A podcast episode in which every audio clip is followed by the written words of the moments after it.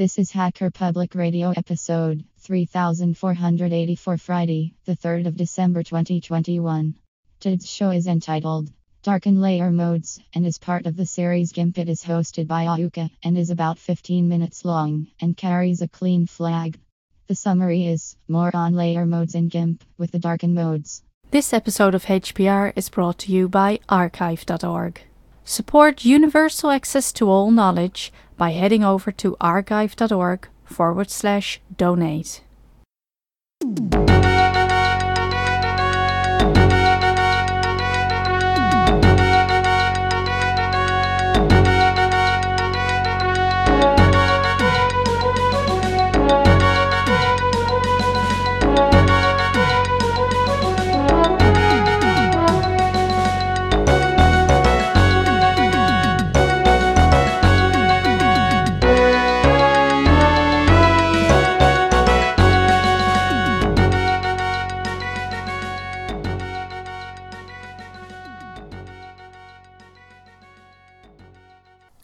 Hello, this is Ahuka welcoming you to Hacker Public Radio and another exciting episode in our ongoing GIMP series. And we're continuing our look at layer modes. There's a lot of them.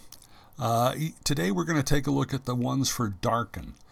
Um, now, just as there were a number of lighten modes, there are the opposites of that, the darken modes, and in many ways they're just the reverse of the lighten modes. Now, the first one is darken only, which is quite literally the opposite of lighten only. Remember that lighten only, we went channel by channel through the two images and always picked the highest number, the lightest one. Uh, well, darken only, we go channel by channel through the two images and we always pick the lowest number, uh, the darkest uh, in each channel for the final image. So it's just the resulting image is the lesser of the two. Now, again, you might hear people say that is selecting the darkest pixel. That's not quite correct. You need to look at the color channels individually to understand what is going on. Now, to see this, we'll do the same thing we did with the, the lighten, where we took a red square and a blue square. Um, and when we combine them, what happens? Well, when we mix those two layers using lighten only, we got a magenta layer. And that probably made intuitive sense since magenta is a combination of blue and red. But if you mix them using darken only, you get a black square. Now, if this surprised you, let's take a look at what is happening in each channel. The red channel for the red layer has a value of FF, whereas the red channel for the blue layer has a value of 0, 0. Which of these is lower? The 0, 0, obviously. Then for the green channel, both layers have 0, 0, so the result is 0, 0. Finally, for the blue channel, the values are 0, 0 for the red layer and FF for the blue layer. Again, the lower value is 0, 0. The final image has pixel values of 0, 0, 0, 0, 0, 0 in each pixel, and of course, that is pure black. Now, to be fair, in a lot of cases, it doesn't make a big difference whether you think in terms of the darkest pixel instead of the darkest channel value, but in edge cases, it will make a difference.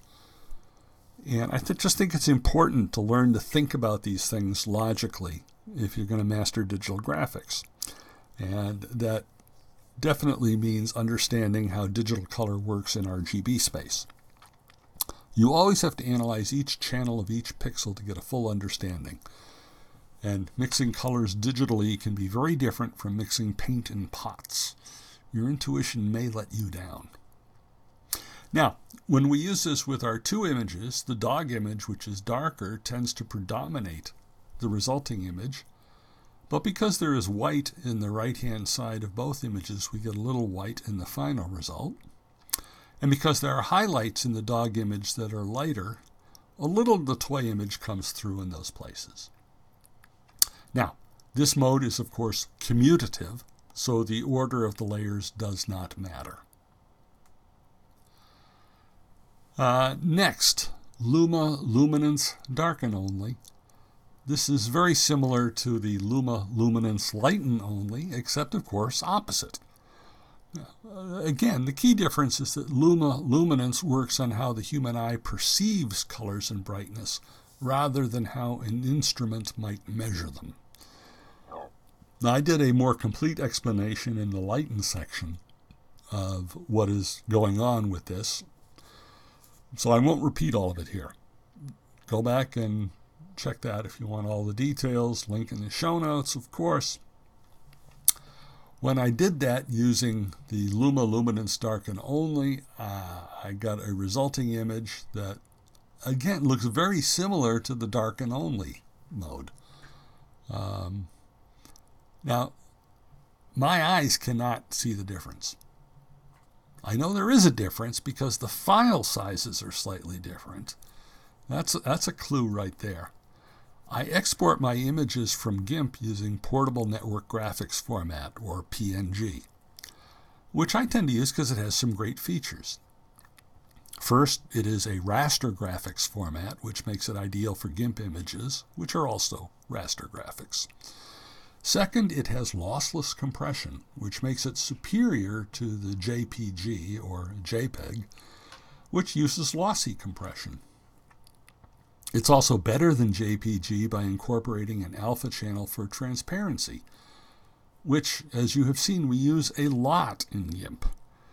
Uh, you know, one of the things I find working with images in GIMP is if I open a JPEG image, the, the first two things I do is number one, I make a duplicate, and then number two is I add an alpha channel. Or maybe I add the alpha channel first and then make it. But those are the two things that uh, I always do with a JPG image.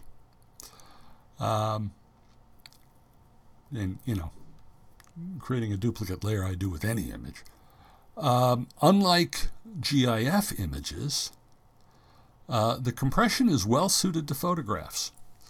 Um, GIF does not work well with photographs.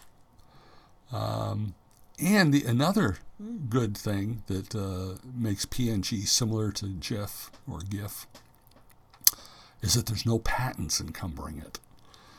So, for all of these reasons, I consider PNG, Portable Network Graphics, to be the superior format for digital images, and I use it almost exclusively. Now, in many cases, I may be starting with a JPG image because my telephone takes pictures in JPG.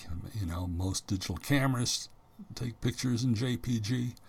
Um, and probably because the file sizes are a little smaller. And, you know, in a lot of cases, you know, people are just taking snapshots with their phone. They're not looking for the ultimate quality. They want to just take a lot of pictures. Um, so if I'm starting with a JPG image, it's undoubtedly lost some of its information already. Uh, but if I then work in PNG, it means I, at least I won't lose anything more as I go. Um, now, if you are a professional or a dedicated hobbyist, you might invest in larger storage and shoot what are called raw images. These are minimally processed, and in fact, calling them images is not entirely correct. Uh, they're just digital data. Uh, but what they're doing is they're recording the actual data as the sensor collected it. They aren't images yet. They have to be processed to become images. They're sometimes called digital negatives for that reason, but to my mind, this is a case of the analogy breaking down. They're not negatives in any real sense of the term. Um, suffice it to say that raw images give you the highest achievable quality in a digital photograph. Now, as it happens, GIMP cannot open raw images directly. But you can use Darktable in conjunction with GIMP via a plugin, and I will probably talk about that at some point, but that's down the road. But I'll just mention it now because if someone is uh, desperate, um, you know, do a Google search for Darktable GIMP plugin, and you know you should be able to get what you want. Basically, what happens is that GIMP uh, uses Darktable as an accessory program uh, to let you do some stuff. So if you want to edit raw images, you have to edit them in Darktable. Uh, and then once they're edited, you can bring them in as PNG images into GIMP. Okay, so back to our image. Um, we had the darken only and the darken only luma luminance. Um, and I said I couldn't see the difference. I loaded them both into GIMP and I used the difference layer mode. And what I'm seeing is basically a black image, but with bits of blue. Uh, so the blue streaks that I'm seeing in there are where there is a difference. It's very, you can see it's very subtle. There is something there. Now, multiply. This is another darken. Um, and this is another commutative one, so the order of the layers does not matter. The value is computed for each channel, RGB, and the way it's computed is you take the value from the top image and the value from the bottom image, multiply them together, and then divide by 255. So, we take a look at our old red and blue layers and combine them, what would we get? The red will have FF for the red channel, the blue will have 00, 0 or in base 10 numbers, 255 and 0. 0 times 255 is 0, so the resulting value is 0. The green channel is 0 times 0, which is 0. And the blue channel is 0 times 255, which is 0. But take a different set of numbers. Suppose the value in one image is 150 and the other is 150 as well. Multiply those together, you get 22,500. Now divide by 255 and you get just over 88, which is a bit over half of the two original values, making it roughly twice as dark. So you can see the net effect is to darken. And again, I did a, uh, a sample example here. Um, and you can very clearly see both the dog and the toy. Uh, but overall, it's a darker image. There are still a few light spots, particularly along the right hand side, because that was white in uh, both of the uh, starting images. Now, linear burn is another one. This is similar to multiply, but instead of multiplying, you're adding and subtracting, hence the linear. Um, this is not yet documented, but uh, according to Mike Davies, uh, and he's another one of the uh, experts that I frequently learn from, the formula involves adding the two values together and subtracting 255 from the result. Now, I assume that you know we, we looked at addition and uh, the, the, addition mode in the lighten modes and said you know you can't get over 255 on this linear burn uh, I believe the same thing applies. So if the result is a negative number you just set it to zero.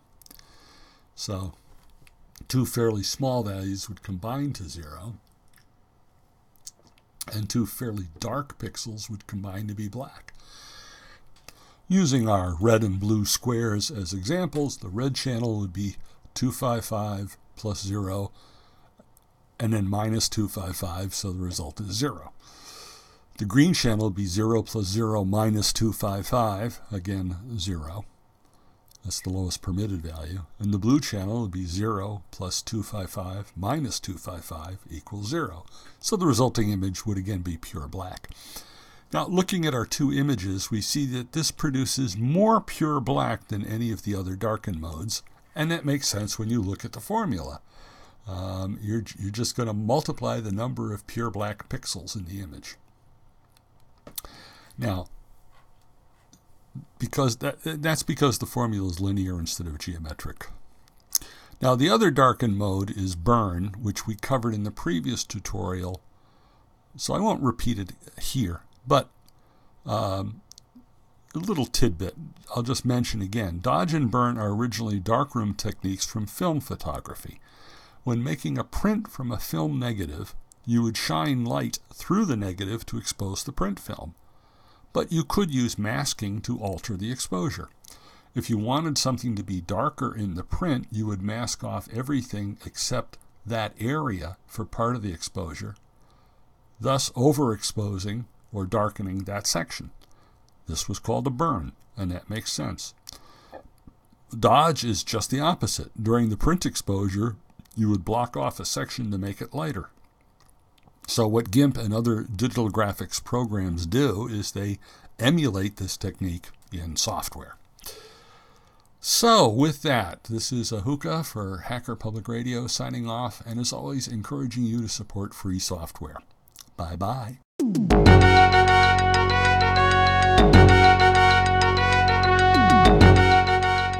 You've been listening to Hacker Public Radio at hackerpublicradio.org. We are a community podcast network that releases shows every weekday, Monday through Friday. Today's show, like all our shows, was contributed by an HPR listener like yourself. If you ever thought of recording a podcast, then click on our contribute link to find out how easy it really is. Hacker Public Radio was founded by the Digital Dog Pound and the Infonomicon Computer Club and is part of the binary revolution at binrev.com. If you have comments on today's show, please email the host directly, leave a comment on the website, or record a follow up episode yourself. Unless otherwise stated, today's show is released under a Creative Commons Attribution Share Alike 3.0 license.